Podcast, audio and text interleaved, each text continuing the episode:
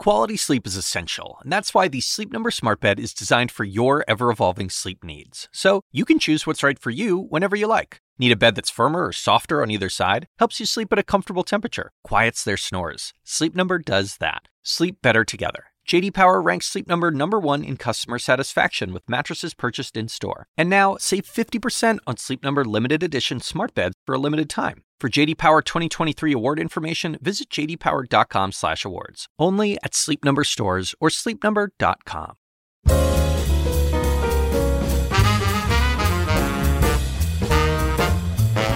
And now, from the University of Chicago Institute of Politics and CNN, The Axe Files, with your host, David Axelrod. Roberta Jacobson joined our State Department 32 years ago as a young analyst and rose over the decades through Republican and Democratic administrations uh, to become Assistant Secretary of State for Western Hemisphere Affairs, where she helped negotiate the normalization of uh, relations with Cuba under the Obama administration, and ambassador to Mexico at a very freighted time uh, between our countries. She's now a fellow at the Institute of Politics at the University of Chicago. And I sat down with her earlier this week, shortly after President Trump spoke to the UN General Assembly, to talk about U.S. relations with Mexico, NAFTA, the situation at the border, and the state of American diplomacy. Roberta Jacobson, welcome here and welcome to the Institute of Politics. We're so happy to have you as a fellow uh, this quarter. Thank you. Looking forward Happy to, be here. Looking forward to that. Come from Jersey. Yeah. I just did a uh, Proudly. just had a conversation with Peter Sagal, the host of Wait Wait Don't Tell Me, who is another another Jersey guy. A lot of distinguished alumni. Yes, exactly, exactly. And um, uh, you come from Present company accepted. Englewood Cliffs, Englewood Cliffs. New Jersey, and your folks, you have kind of a public service background. Yeah. Uh, you're, tell me about that. Well, you know, I, I tell a lot of people that there was a point in our lives when all three of us, my siblings, I have a twin brother and an older sister, and we were all in the public sector. I was at the State Department. My brother was a public defender in New Jersey, and my sister worked for the New York State Department of Developmental Disabilities in the deinstitutionalization of Willowbrook. And people literally in the town I grew up would offer my father condolences. Um, here you had these incredibly expensive college educations, and all your kids were in the public sector, not making money. But for my parents, it was an absolute point of pride. They were thrilled with that. Um, I grew up with parents who were the antithesis of bowling alone. They were they were joiners and leaders. My mom was a former teacher in Bed-Stuy in Brooklyn, and she became eventually a chairman of the Board of Education, having been the PTA head and all of those things. In your community. Yeah, in Englewood Cliffs, where I grew up. And my dad was head of the voluntary, all of these were voluntary Yeah. civic groups. My dad was head of what was called the Board of Adjustment, which was essentially the zoning board in the town. And we were a town that runs right along the Palisades overlooking the Hudson River, just north of um, the GW Bridge. And uh, I also tell people that since my dad worked in Jersey City, my trip home with him when I worked with him one summer was the opening credits of The Soprano, right, all all the way up up the New Jersey Turnpike to the north. And um, but for them, it was really important. Um, Why? What was their background, by the way? Where'd your families come from? well, They- they did the classic Eastern European Jewish migration family that came some through Ellis Island, including my grandfather, who was my mother's father, who was born in Romania and came here when he was two, and we found the manifest uh, for when he and his mother arrived. Um, my dad's family came through Boston and Connecticut down to New York, and they had they were from Belarus originally. My mom's family from Romania. Um, and they were much more assimilated. Um, both families ended up in Brooklyn, uh, in Flatbush. And my dad's parents were both lawyers. His mother was the first woman admitted to the bar in Brooklyn. Um, his uh, aunt, my great aunt, was the commissioner of human resources, which was essentially the welfare commissioner under Mayor Koch. have in New York, having gotten her PhD in economics from Columbia in 1938. Wow. So for a Jewish woman to to get her PhD in economics, this was a very distinguished family. Um, and so my mom's family felt a little a little intimidated by those folks. My my grandfather was um, Fats Waller's lawyer uh, during many of his That's um, cool. his trials. Yes. That's had a had a Um, He had some run difficulties. with yes. the, yes. Yeah. In Um, and so, you know, they were from families that felt, you know, families of the Depression, families who felt committed to public service. Um, my mom went to Smith College, um, first in her family to go to college. My grandfather and my grandmother left school in high school to go to work. Um, my father came from a, a more educated family, if you will, higher education. He started out at MIT um, as a young man and then uh, enlisted in the uh, Second World War and shunning the help of his family, including an uncle who was uh, Treasury Secretary Morgenthau's chief of staff. Um, he was an engineer in Patton's Army and had uh, three Purple Hearts and was wounded both in Battle of the Bulge subsequently, but also in Normandy. He never made it to the beach in Normandy. He was knocked out by uh, getting off the landing craft, which is probably good because the engineers were among the first onto the beach and they took heavy casualties. But after he had severe frostbite in the Battle of the Bulge, his father said to him, Okay, enough. Um, we're going to get you doing something else. And he started doing work on aerial photographic interpretation um, for it was Army Air Corps, and then work that eventually became uh, part of the OSS, and uh, and that beginning of the intelligence community. But they both really believed deeply that they had been very lucky. Very, they were grateful for what the country gave to them. They families. well, let me ask you moved- something about Yeah. that. Um, we're going to talk a little bit later about immigration because that was clearly uh, a big issue for you uh, a- as the ambassador to Mexico. Um, did your family's history inform your thinking, feelings about that issue? I or think do, it- I should say, does it? I, I think it does. Um, I think part of what um, makes me feel as strongly as I do about immigration in this country is the fact that I had family that came here during periods when there were lots of signs on places that said no Germans, no Irish, no Jews, um, who felt their own forms of um, discrimination, although many of them did extremely well, and who were able to make that progression from the Lower East Side to Brooklyn to the suburbs of New York um, in New Jersey and see that classic um, social mobility of the United States that immigrants found.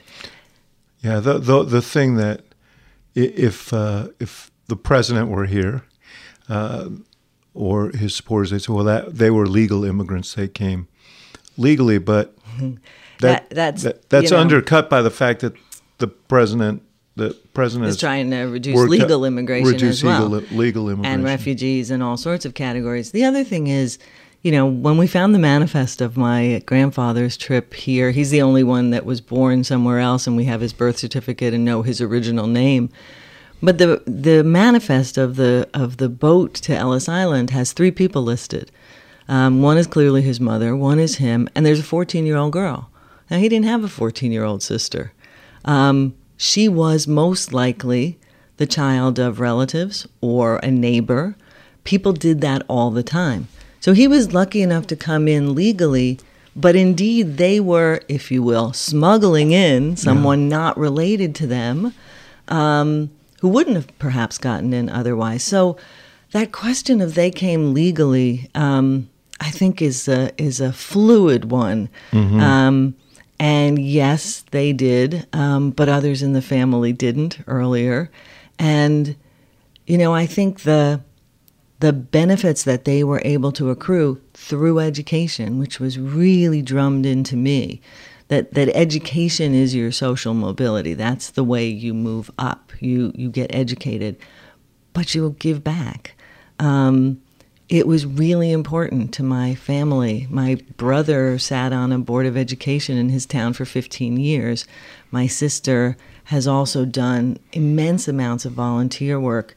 I raised my kids going to pack boxes of food at homeless shelters, and I see it less and less among communities like me but it's it's the way I was brought up. So you responded to all of this by trying to be a dancer. yeah.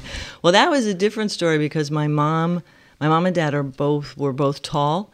My mother knew her children were going to be tall, her daughters, and my mom said, "Well, I'm very klutzy and I walk into furniture and I want my daughters to be more graceful than I am." So she put both my sister and I into ballet. I started at age 4 took it for about 10 years till I broke two vertebrae in my back. Um, and then I went back to it as a high school student in modern dance. And when I went to college, I was looking for schools that had strong political science and international relations departments and good dance and theater departments because I didn't know which I wanted. And to my mother's enormous relief, I chose the political science international relations. Was one. that a, a, recognition of the of of uh, your capacities as a dancer? Yeah, I mean, a... part of it was knowing that I was never going to be good enough to do it as a profession, and I think part of it was knowing that I, I like to eat, um, and I just you know I, I couldn't live on the diet of coffee and apples that half the dancers at college did. Although uh, studying international relations isn't always a, a, a route to to riches and no, and um, and as I said, even my brother, who got the, the cherished law degree, went and became a public defender initially. So, um, what but, attracted you to international relations? But for me, I was at college from, and I'll you know convey my age here, from '78 to '82. And when I looked around the world at where things were happening, and I spoke a little bit of Spanish, so I thought that you know I would continue with that. But Latin American countries were just emerging from military authoritarianism as, as yeah. laboratories for political science and democracy. Peru first in 1980, uh, then others after. It seemed to me just a fascinating place. And the rhythm and the music of the place didn't didn't hurt of the region didn't hurt as a dancer either. Mm-hmm. And um, you you pursued a master's degree, and then you went to the State Department. Mm-hmm. I went to the United Nations in between college and grad school, which is where I met my husband, working in the secretariat, and then went back to grad school up in Boston. What was that experience like? Well, it was interesting because I was at the UN just after Ambassador Jeane Kirkpatrick oh goodness, under yeah. President Reagan legendary figure said, you know, so let the UN leave, we'll be waving from the dock. So when we think that currently we may be in this sort of anti-UN or anti-international organization period. You know, we we've had others, um, and to be an American working in the Secretariat when that was the policy was fairly hostile towards the UN was an interesting experience and very useful in some you know ways. it's a timely conversation because the president was at the UN mm. this week and he talked about uh, the ideology of globalism right. Uh, versus the virtue of patriotism uh, and pretty much railed against global institutions as encroaching on the the uh, uh, sovereignty on the sovereignty or, or of, of, of, countries, yeah. and talked about how the United States had been taken advantage of. Um, what what strikes you about that, having spent your life in diplomacy, but also having spent your early years at the UN, and as you point out, hearing some of these arguments before. Yeah, you know, I think the whole idea that patriotism or sovereignty of nation states and engagement in the world or global conceptions are antithetical is just absurd. Um, I think you can take almost any employee or ambassador who's working at the United Nations and they will tell you they are proud citizens of whatever country they're from. And that doesn't diminish their commitment to seeing us even as we organize politically as nation states, try and make the world as a whole a better place. A role that the United States has played for decades, if not centuries. Um, without well, certainly since World War II, the United yeah. States has played a major role in organizing the, so the international right. order, including the United Nations. which has served, not incidentally, for our benefit. Um, there are many who would criticize that international order because they think it worked for, to our benefit. But the fact is that it has been good for us, for peace and stability and prosperity in the world, and for the United States. You know, uh, the president argued in his speech, and he's argued before, and you've heard John Bolton, his national security advisor, and others argue that uh, that the United States bears too much of the burden, mm-hmm. uh, and that is where the being taken advantage of uh, comes from. But uh, it is, as you point out, an investment right. in uh, stability, right. an investment in, in, in, in trying to find peaceful solutions because the burden of war also falls most exactly. heavily on the United States. Exactly. And we have to remember that having an all volunteer army for the, since Vietnam, it falls disproportionately on those who have less in the United States. Um, but I also think that when you're talking about burden sharing and responsibility of other countries to be to step up and be part of those institutions i think that's a fair point i think we've been arguing on that point at the un for a long time through democratic and republican administrations the difference now i think is that edge that says a we're being taken advantage of because that has an air of of of being aggrieved in ways that, that I don't think we are. I think we're stronger than that.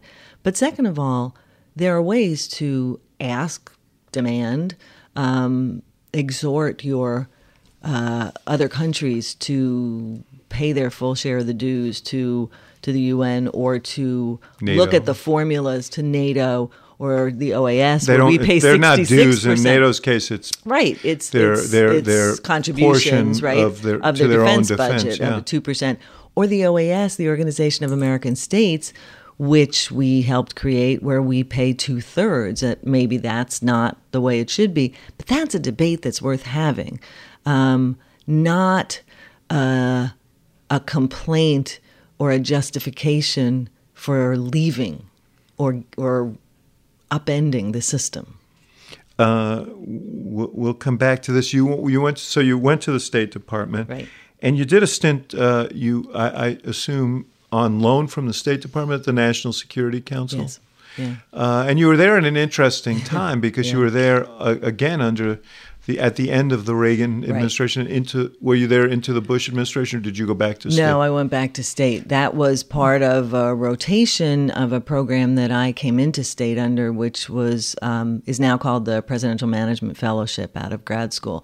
And so I did rotations at the NSC in part because Dick Clarke, uh, Richard Clarke, who has served many presidents, was my boss at state and had done something like this and felt that I should. Uh, I did a stint uh, in the Policy Bureau. I was in intelligence and research. I was an analyst. Did a stint in the Policy Bureau um, in Latin America and a, a stint overseas at the embassy in Argentina, where I had studied previously. So you got there uh, at an interesting time because it was right after the Iran Contra Right. Uh, scandal, where there uh, in which uh, the administration was caught trading arms for uh, hostages. Hostages, yeah. uh, were there reverberations of that when you were there? Yeah, Well, especially were- you. You were involved with Latin America. Well, there so- were, you know, there weren't. I didn't sense as many. Po- I was fairly obviously junior G man at the time, but but I do remember that where we were operating, the few of us that were doing some intelligence analysis for the Situation Room, we were physically operating in the office that Ollie North had had. Um, you know, and people would show you to your office and say, "Look, this is where all the documents were shredded." And I think Ollie North being the Although- officer at the right. NSC who was the found lieutenant culpable at the, for the, the time, plot. right? And um, and I think although there were jokes about it, there was an edge to those jokes in the sense that everybody that I worked with was cognizant that that had put the NSC um, way over its mandate into. re- Regardless of whether or not you thought, in Ollie North's words or the president's word, that it was a neat idea, which I did not and many didn't, but the NSC is not supposed to be an operational body. It's a deliberative body. It's a coordinating body. Th- This is something that, that still bothers me both about that time and the, the lessons we learned, but also subsequently when it's kind of creeped back into that operational role that I don't think it was meant to have. This is a uh, this is a big debate. I know when I was in the White House, there was disconsternation at State and at the at the Pentagon about the the the, the role of yeah. the NSC and the White House staff. And I think that's a there's a hardy perennial nature of that too. Mm-hmm. There's a healthy tension between the agencies and the NSC. Um, but I think when you step over that line where uh, White House or NSC staff are issuing instructions to ambassadors or um, going outside the Secretary of State in the chain, uh, or the Secretary of Defense for that matter, then you're running a real danger. Not because those may not be good people or qualified people at times, but it was not set up to do that. It's a small staff, even though it's grown in many you know, over the years, and the checks on the checks on crazy um, are designed to go through the deliberative process that the agencies have with the NSC to be thoroughly vetted for the oh what about this angle mm-hmm. and i think that's what gets lost when that small body becomes operational. Checks on crazy are good. We count on that, you know. Yeah, not doing stupid bleep, yeah. which is a good exactly. exactly. Um, I rem- look when I was there, uh, president made um, a fateful decision about uh, troops in Afghanistan. Right. Long process uh, that was uh, organized by the NSC, right. and you could see the tension between. Yeah. The different players. Uh, and that's what the process is designed to elicit. Um, I went through that in the summer of 2014 with the unaccompanied children crisis, by which time I was assistant secretary, and we had this was the flow of children from S- Central, Central America, America, right? The the first the time border, we yeah. had that, most of them not with a parent, right? Mm-hmm. And and so this was an interesting hybrid because it was both NSC and folks from the Homeland Security part of of the White House, and um, and we at one point were meeting every other day, which gave you very little time to complete assignments between between classes, but but it was because it was so hard, and it was important that we really thrash out, and there were some real thrashings, some of the ideas that had come up. Um, and and that was and the ideas that that ended up carrying the day were better for it. In in 2000, uh, you were assigned to Peru right. as a de- deputy chief of mission at the U.S. Embassy. This engendered a huge brouhaha because you hadn't gone, come through the foreign, foreign service. service. Right. Right. Why was that such a yeah, I, I was a civil service at state because my husband's work was domestic and I chose to be a civil servant. And I knew that that meant I wasn't going to serve in some of the same positions that foreign service officers do as they come up through the ranks. But I was asked to be the DCM in Peru by, by a, one of my bosses who became the ambassador. And my response was yes, as I have so many other times when people have asked me to do something. And the department, um, in its personnel system, said, we can do this. This is within the scope of our collective bargaining agreement with the American Foreign Service Association. AFSA or the American Foreign Service Association did not see it the same way. And the argument they made, which I understood, was look, we wouldn't care if you were going to be an ambassador. Lots of non foreign service people become ambassadors. But DCM, Deputy Chief of Mission, is often the highest position we can aspire to, and it should not be available to civil servants. And so I arrived in Peru um, because the Director General and others at the State Department said, You're approved, you can go. With my husband, who was telecommuting from EPA, an 11 month old, a three year old, and two months later, the Foreign Service Grievance Board said, You have to leave. Um, and it was a pretty eventful time in Peru.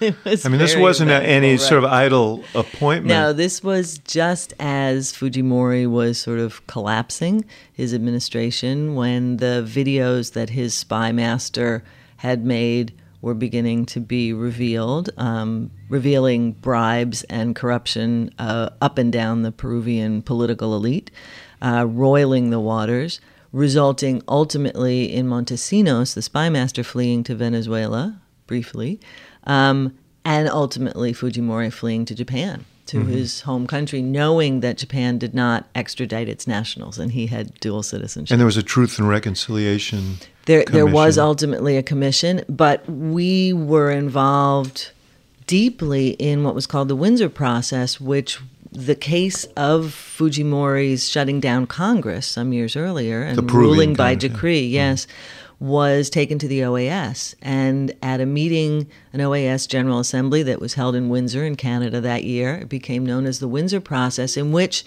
the states of the region were called upon to help Peru go through that transition back to democracy. It was a, a very successful process. I joke with it's people an example was, of where global institutions exactly. can have a real impact. And you know, I was in Peru for two years and three presidents. And ultimately, Madeleine Albright, who was secretary at the time, had the ability to overturn the Foreign Service Grievance Board on foreign policy grounds. And she did. And so she gave me two years instead of three, which would have been a normal tour. Um, and they were some of the most fascinating of my life. And you came back and ran the uh, the Office of Mexican right. Affairs at State. Right. Uh, also, an interesting time in mm-hmm. Mexico, Vicente Fox had right. overturned the long-standing. Yeah. Uh, uh, party dominance mm-hmm. of the PRI in Mexico, and was really opening things up in the political side. If you could argue that he's still outspoken, had has a few views that he expresses from time to time, colorfully. Yes, um, but you know, it was Mexico opened economically with NAFTA in 1994, and and and really before Salinas had that vision it didn't open politically until much later, 2000 and beyond. But one of the things I think is that's lost in the NAFTA debate today is that NAFTA was never just a trade agreement. It was the Mexicans like to say un cambio de chip. It was a change in the chip, uh, in their in the whole way of thinking in Mexico about opening to the world, including being willing to allow scrutiny of Mexico's own human rights record and institutions. Fox passed the first Freedom of Information Act law and created an institute to run that. He tried to get civil service reform. Um, the Congress became more of a player instead of a rubber stamp. Governors from other parties took power, and some of the power became, some power was decentralized. So it was a really interesting time in Mexico but it was also a time when Colombian drug lords, having largely been vanquished in terms of their control of the cocaine industry, the Mexican cartels were on the rise and moving into that territory. Which led you to your next uh, assignment. uh, there, talk about that. You you you ran the Merida Initiative. Yeah, the Merida that, Initiative is is is both fascinating and often misunderstood because, like Plan Colombia, it is a foreign assistance program, right? Of much smaller scope, um, Mexico being an OECD country and and never having accepted U.S. aid in the past, right? This was something they never wanted for sovereignty reasons. But I think under President Calderon, there was a recognition. Who succeeded Fox? Who succeeded President Fox from the same party, the PAN. Um, there was a recognition not only that they needed the help and expertise that we could bring, but also that if this really was shared responsibility, as Secretary Clinton said later, but but we began to talk about, um, then we had to be part of the solution in both countries, not just by reducing demand, but helping the Mexicans confront the the trade. And um, when people say the Merida Initiative failed because there are still drugs coming in or there's still violence, I think the thing to remember is that the initiative itself was a process. The initiative itself is not how much money is in the U.S. budget, considerably less than there used to be, or what things are being done with it. It's the process of sitting down, U.S. government to Mexican government, and deciding what are our joint priorities? Where are we going to spend that money? Where are the Mexicans going to spend theirs? Um, and that has to be agile and has to shift because the cartels, the the transnational criminal organizations are always more agile than governments. They're always ahead of us. They they don't respect boundaries or laws. It's it, you know those constraints don't get in their way, and so and so it has to be shifting. Otherwise, it won't be responding to the the threat of the day.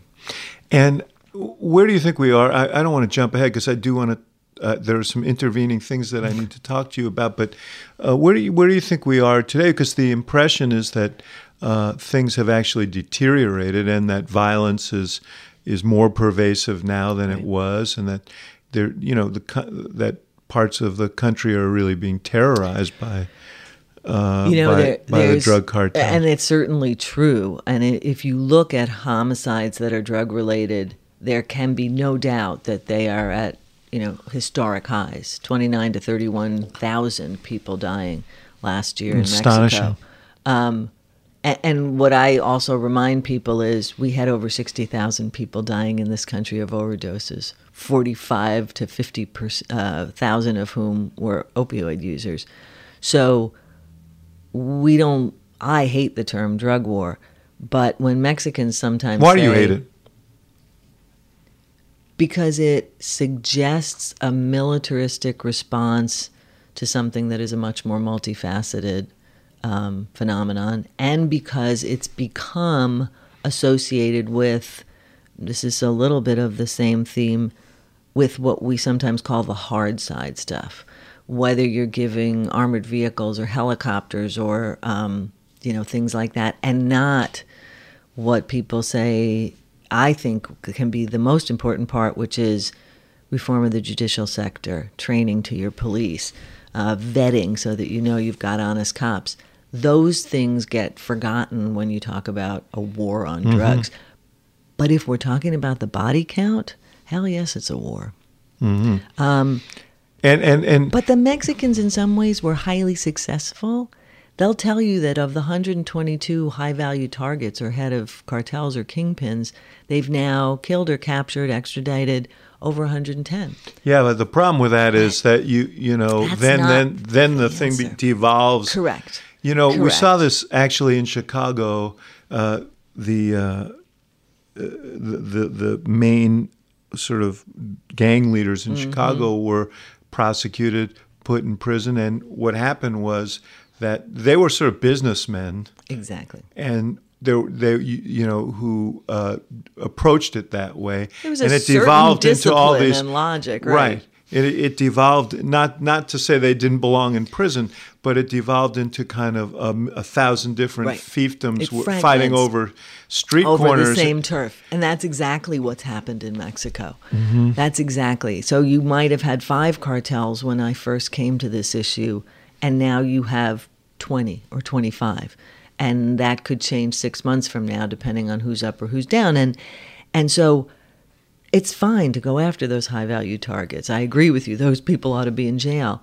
But if you don't go after the money and you don't go after the the whole infrastructure, it, it's a little bit like saying, I, I want to muscle Walmart out of business, but I'm only going to focus on the CEO or Sam Walton when he existed, um, when he was alive. So you, you didn't end Walmart when Sam Walton died. You're not going to end the cartels by extraditing Chapo. You've got to look at these as transnational corporations. So you've got to focus on their consumers. Yes. you've got to focus on their supply chain and on their financing. And why and why isn't that being done? it's slower. It's um, harder in some ways. Uh, that's ironic, but in some ways it's harder.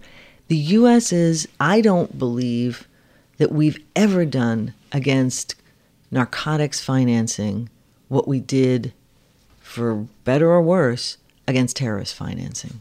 We haven't necessarily put in the same strictures. Some of that is because it's it's a huge problem. It's so much bigger in terms of the amount of money that's in the U.S. financial system.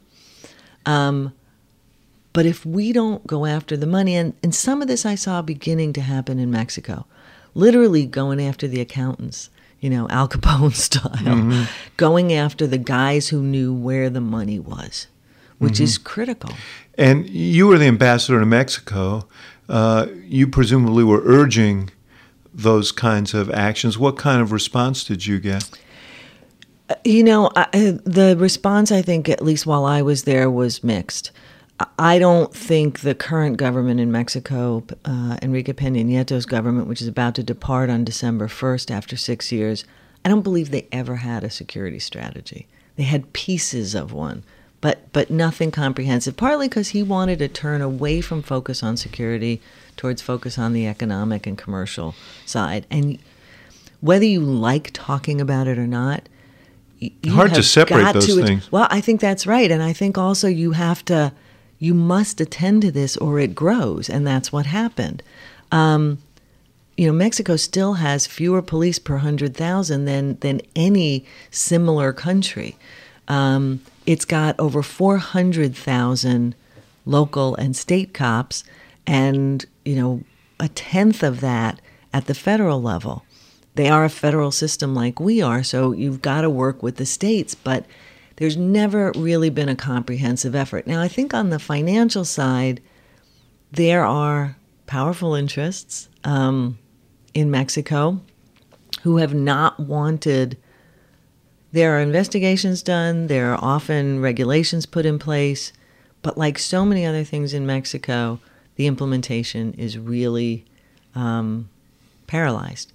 The number of prosecutions on financial crimes is, is almost nil. Some are done if there's a connection to the United States in the US, but we really haven't seen Mexico go after the money in Mexico. But by the same token, I'm not sure we have. When we sit down with Mexico, we're constantly telling them what they should be doing in their financial system to make it more transparent, to know your customer, etc. And that's all true for anti-money laundering uh, legislation. But there are a lot of things we could be doing too, which would help that dialogue. And why don't we? I think partly because there is a concern um, about how much money might be affected. Mm-hmm. Um, we're talking about an industry that's estimated to be over $18 billion a year, probably significantly more. And it's very embedded in both financial countries. institutions. Mm-hmm. Mm-hmm. Real estate, financial institutions, all sorts of areas that, you know, would be difficult to pursue. Um, but I think really need to be. Politically difficult. Yes. I, I, I need to talk to you about um, Cuba Mm. because uh, you were involved in uh, negotiating the change in relationship. Right. Um, first of all, you talk about um, sort of the the prerogatives of uh, different agencies and so on.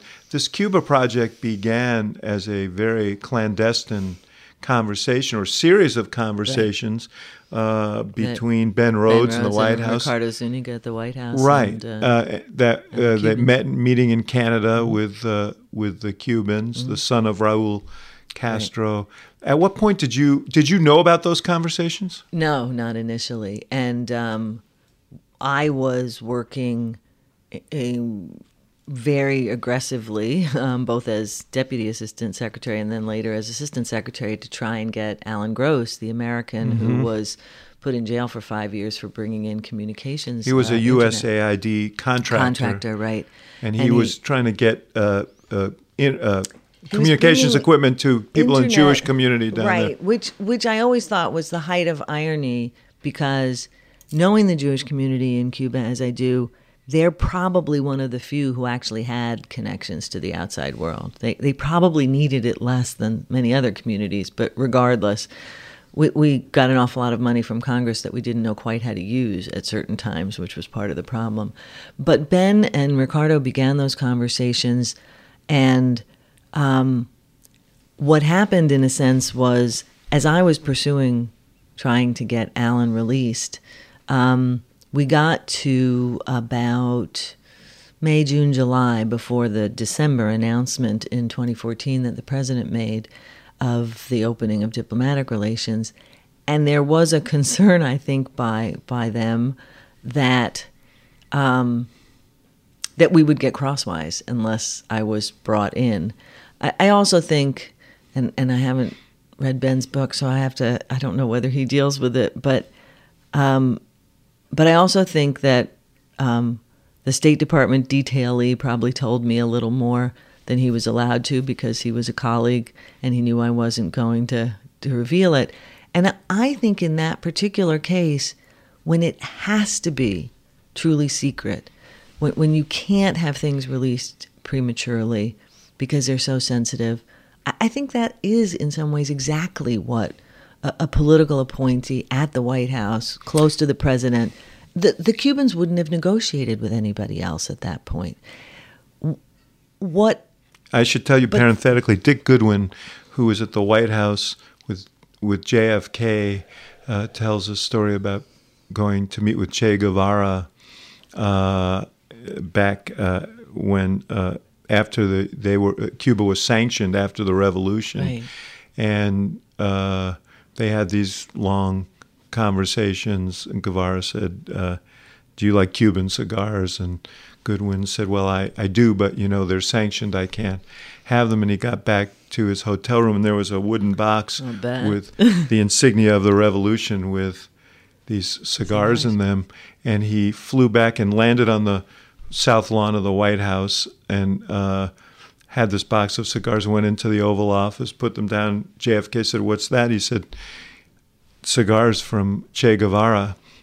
Kennedy flipped it open, grabbed a cigar, lit it up, looked at the cigar, looked at Goodwin, and said, I suppose I should have had you light the first one. That's a great story. But, uh, but you know, the, those were clearly, those were the same kind of conversations. Yeah. Uh, yeah. Um, and there had been others attempted over the years, and there were there were various things that made it work this time, and and got Alan released by by the summer. Um, Ben briefed me on on what was happening, and I have to say, all of it made sense to me, and I suspected, and and it was fascinating because during part of that period, I didn't know what Secretary Kerry knew, and I don't think he knew what I knew. So we talked very elliptically about these things until I was finally briefed in. And I knew he had been briefed in, of course, before. And when we were able to have conversations about it. But but one of the things that never occurred to me of the deals we might make um, was that normalizing diplomatic relations would be part of it. But it was the president understood that Cuba had become an irritant in all of our relationships in Latin America. That to an outsized degree, because the country had very little ability to make trouble anywhere anymore, it was continuing to rally people against us. And therefore, the reason for taking this step was he he wanted to think of one thing that would change that whole conversation with the rest of the hemisphere, not not just with Cuba. Mm-hmm. And he also understood that it was one of the things that the Cubans had never actually asked for because it worried them a little bit. Um, in the list of things they often gave me, Bill Richardson when he visited, others, that they wanted from us to release Alan Gross or have a better relationship, normalization was never on yeah. their list. Well, I think I was down there. We took a group of students uh, in mm-hmm. 2015 from the IOP, and um, I went and met with some government officials who asked to see me when I was down there. And uh, maybe it was 2016. I think it was in the spring of 2016. Mm-hmm they were concerned about the election and what the status right. of.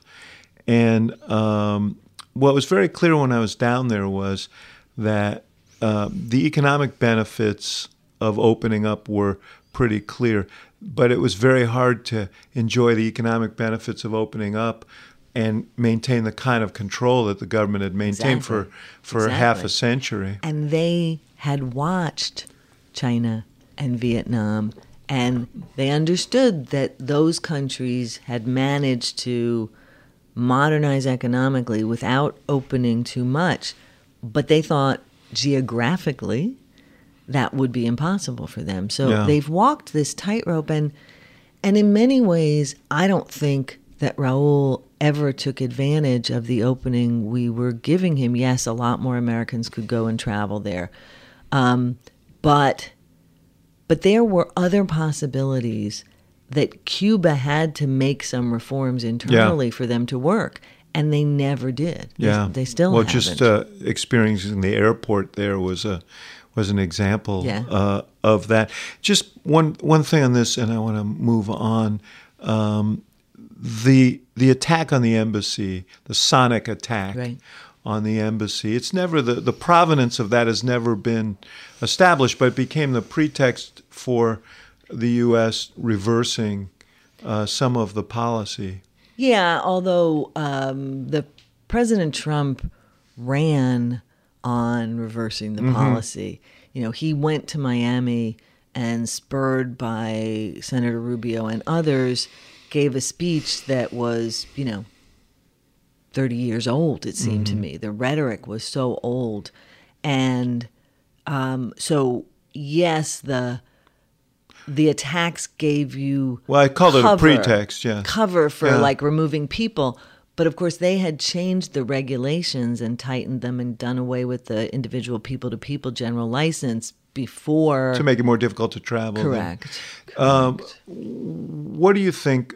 What What's your analysis of what happened there? Wh- Who? What was the source of that attack? Are uh, there were diplomats there who were damaged by some uh, what was Mm-hmm. Right. apparently some sort of sonic attack? Right, and you know there are still um, two dozen or so people who are being treated and and had what may be permanent damage, but now you've seen this in Guangzhou, in China.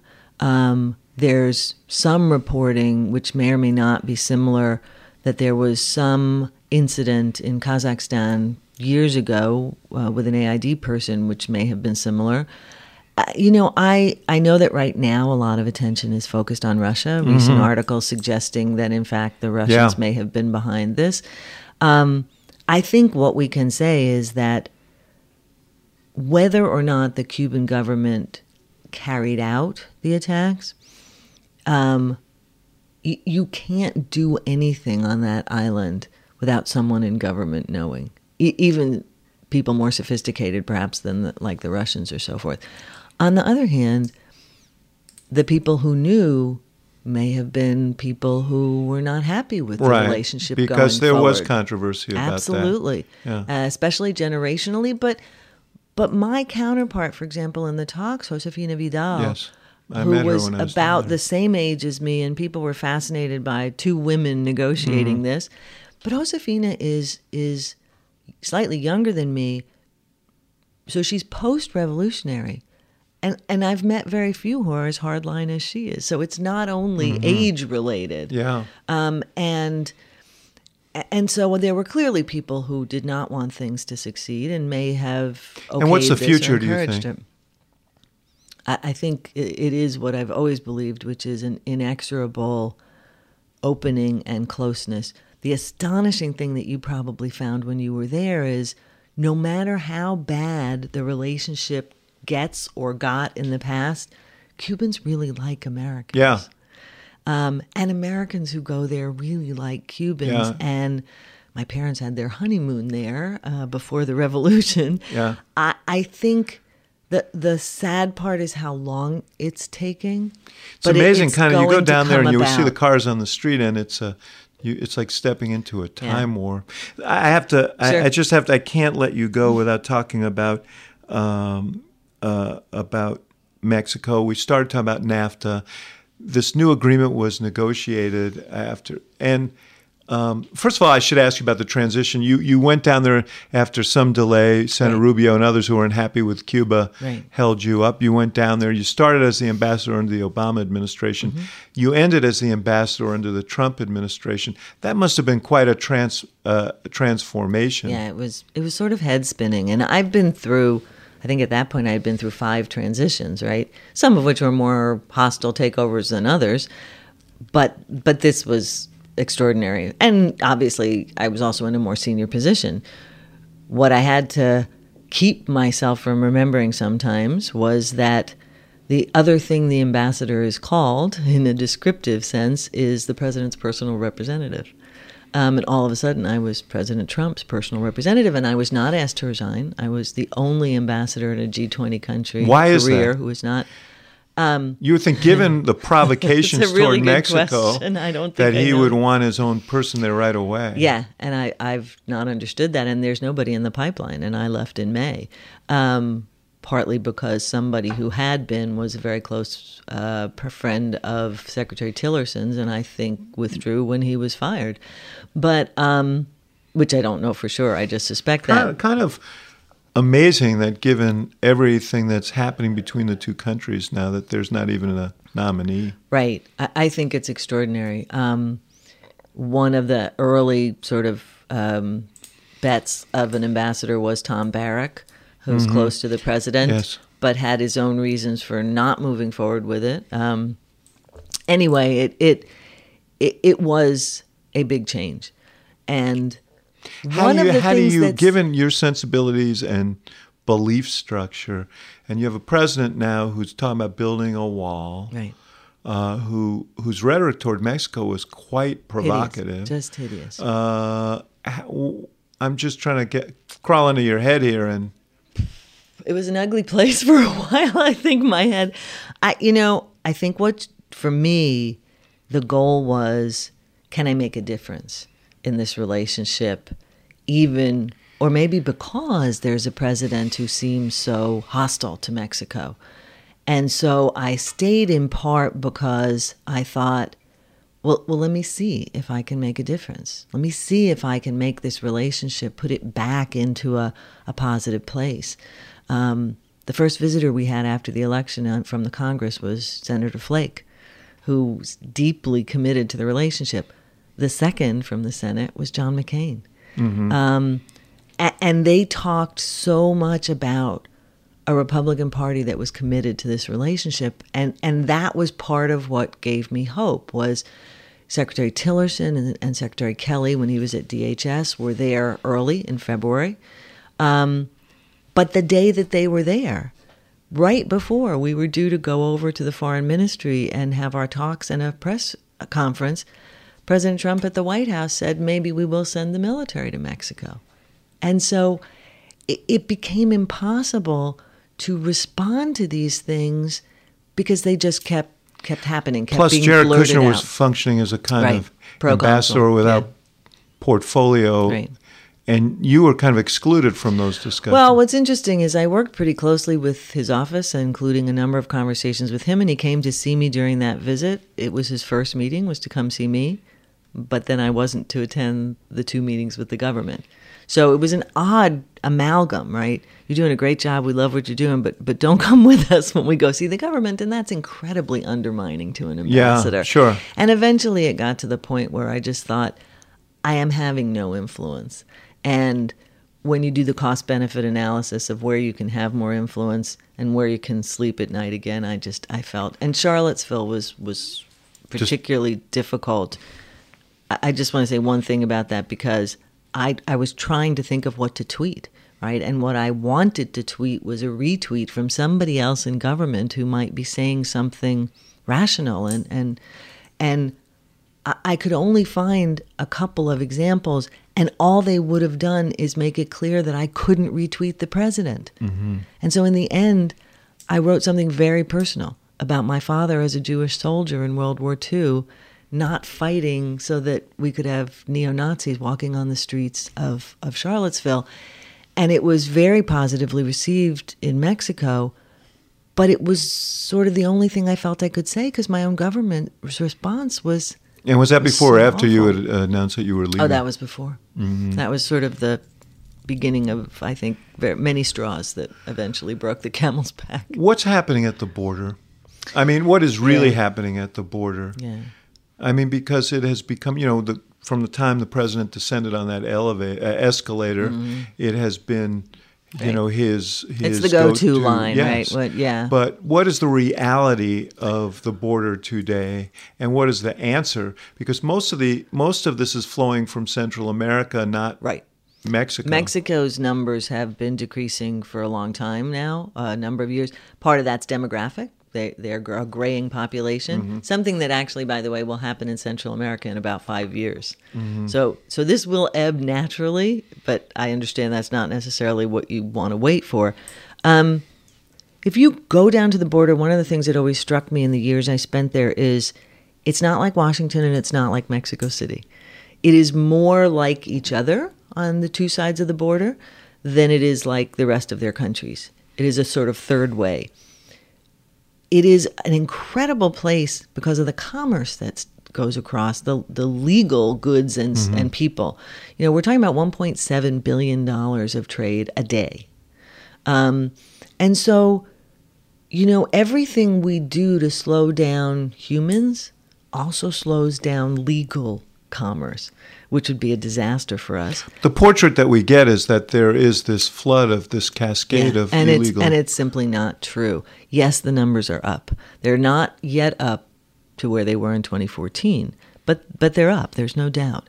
Um, part of that is because our legal system does give people the right, and I hope will continue to, to petition for asylum. People are leaving a combination of economic situations and violence. And you have to sort that out because our laws treat those folks differently. Um, but the only way to really make a difference is to invest in Central America and in the causes of that migration. Um, and that's what Vice President Biden and the initiative on Central America was designed to do when we began it at the very end of the Obama administration. But that's a longer term problem. And Meanwhile, it seems to me that you, you you don't go around picking up, you know, immigrants who haven't committed any crime or are not high on a priority list, but you work as strenuously as you can with local governments in Central America and messaging about what you will get when you come here and what you won't. And you do return some people. But because the the traffickers, the the the coyotes, they put out word that if you go, you can stay. Mm-hmm. That that's what people are told, despite what they might hear from the administration. Um, but Janet Napolitano said it right when she said, as governor of Arizona, you show me a 10 foot wall, I'll show you an 11 foot ladder. Mm-hmm. People are going to come if the economic incentives or the violence um, makes it such that that calculus of their children's lives, as bad as that trip is, it's better here. Um, we, there's a new president in Mexico taking office. You mentioned right. Lopez Obrador, right. who uh, you know, mm-hmm. and who uh, ha- has a reputation uh, as a, a, leftist, but yeah. Uh, was a, but, in, in many ways a pretty conventional mayor right. of Mexico City. Which which do you expect to see as president of Mexico? I think the short answer to that is both.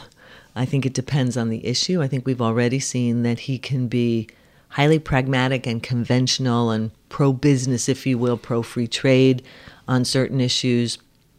He, you know, the peso stabilized almost immediately after his election, despite fears, and that's because he was reassuring the markets of what he was going to do. On the other hand, he has majorities in Congress. Um, I don't know what the check will be on him.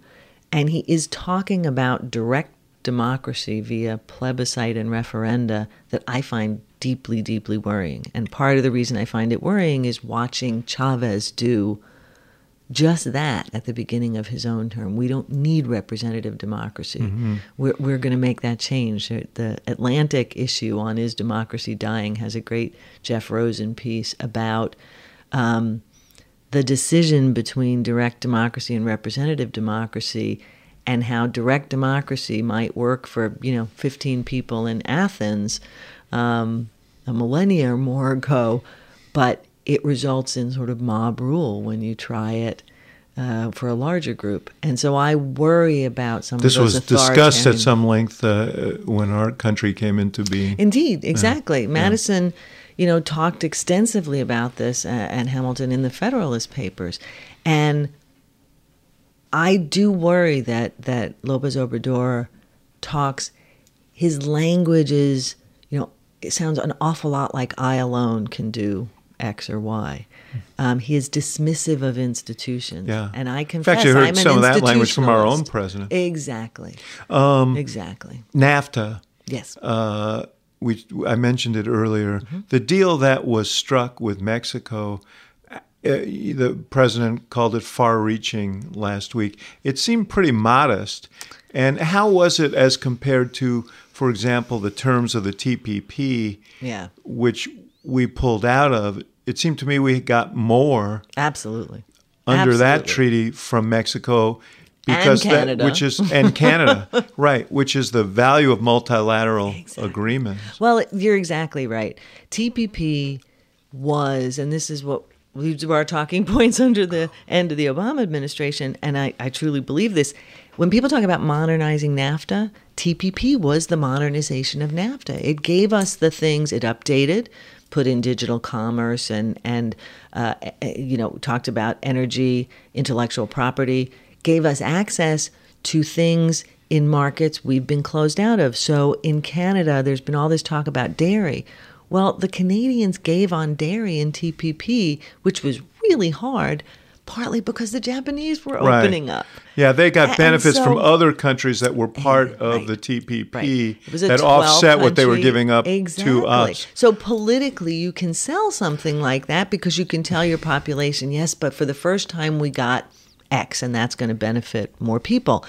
And so when you pull out of TPP and now you essentially go back to the table with only two of those partners and say, we, would like the same thing, please, but with none of the benefits we were getting from the other nine players, it, it is not necessarily surprising that we, have struggled.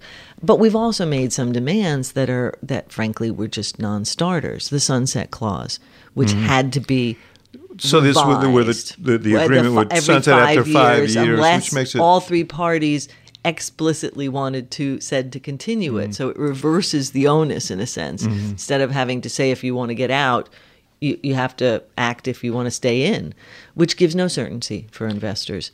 And things, uh, other things like that, which we had to back down on. There's so much that I would like to pursue with you, but I, I think I should finish by asking you this. You've spent your entire life until just a few months ago, your entire professional life mm.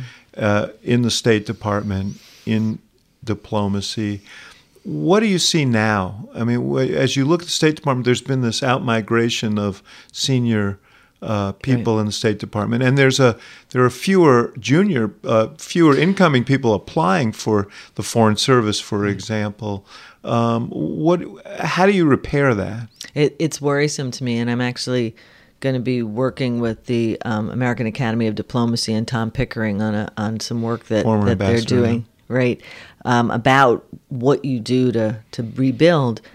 The thing that I worry about the most is yes, you lost a bunch of senior folks, myself, Tom Shannon, Bill Brownfield, other people who've been ambassadors, etc. But we all had 30 plus years in. That's not a tragedy. It's a brain drain of a sort, but, but we were ready to move on.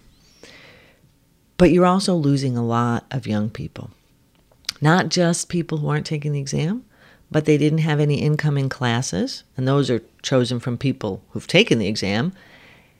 And I had, oh, I can't tell you how many officers in Mexico who came to me and said, What do I do? I don't think I should stay. You know, help me talk through this. And I said to them, Look, you'll make your own decision, but I got to tell you, you need to stay. Um, the work you do every day is not, honestly, what I do. It, it, it's not mm something that's going to keep you awake at night because you disagree with it. It's important work on behalf of the American people. And if all the good people leave, then what's left simply continues to justify the anti government types who think that you know, we shrink government down to till we can strangle it and drown it in the bathtub. Mm-hmm. Um, I am worried about that, and we are going to have to increase our intake. I think fairly rapidly to to to fill the gap. But there are still some extraordinary officers. You have to support them, and you have to listen to them. Pompeo is better at listening, certainly, than I think Secretary Tillerson was, but the policies have not changed. And the denigration of diplomacy has not changed. And, and that worries me greatly. Well, I want to thank you for being at the Institute of Politics, and more than that, and much more than that, for devoting your life to this. Uh, uh, as one who does believe in diplomacy, uh, I know that we're so much stronger for the good men and women who have spent their lives through Republican administrations and Democratic administrations trying to represent America and its interests and the interests that we share with other countries mm-hmm. around the world. Well, I've had a great time doing it and I'm thrilled to be a Pritzker Fellow here at IOP uh, to think about what comes next. Good to be with you. Thank you. Thank you for listening to The Axe Files, part of the CNN Podcast Network. For more episodes of The Axe Files, subscribe on Apple Podcasts, Stitcher, or your favorite podcast app. For more programming from the University of Chicago Institute of Politics, visit politics.uchicago.edu.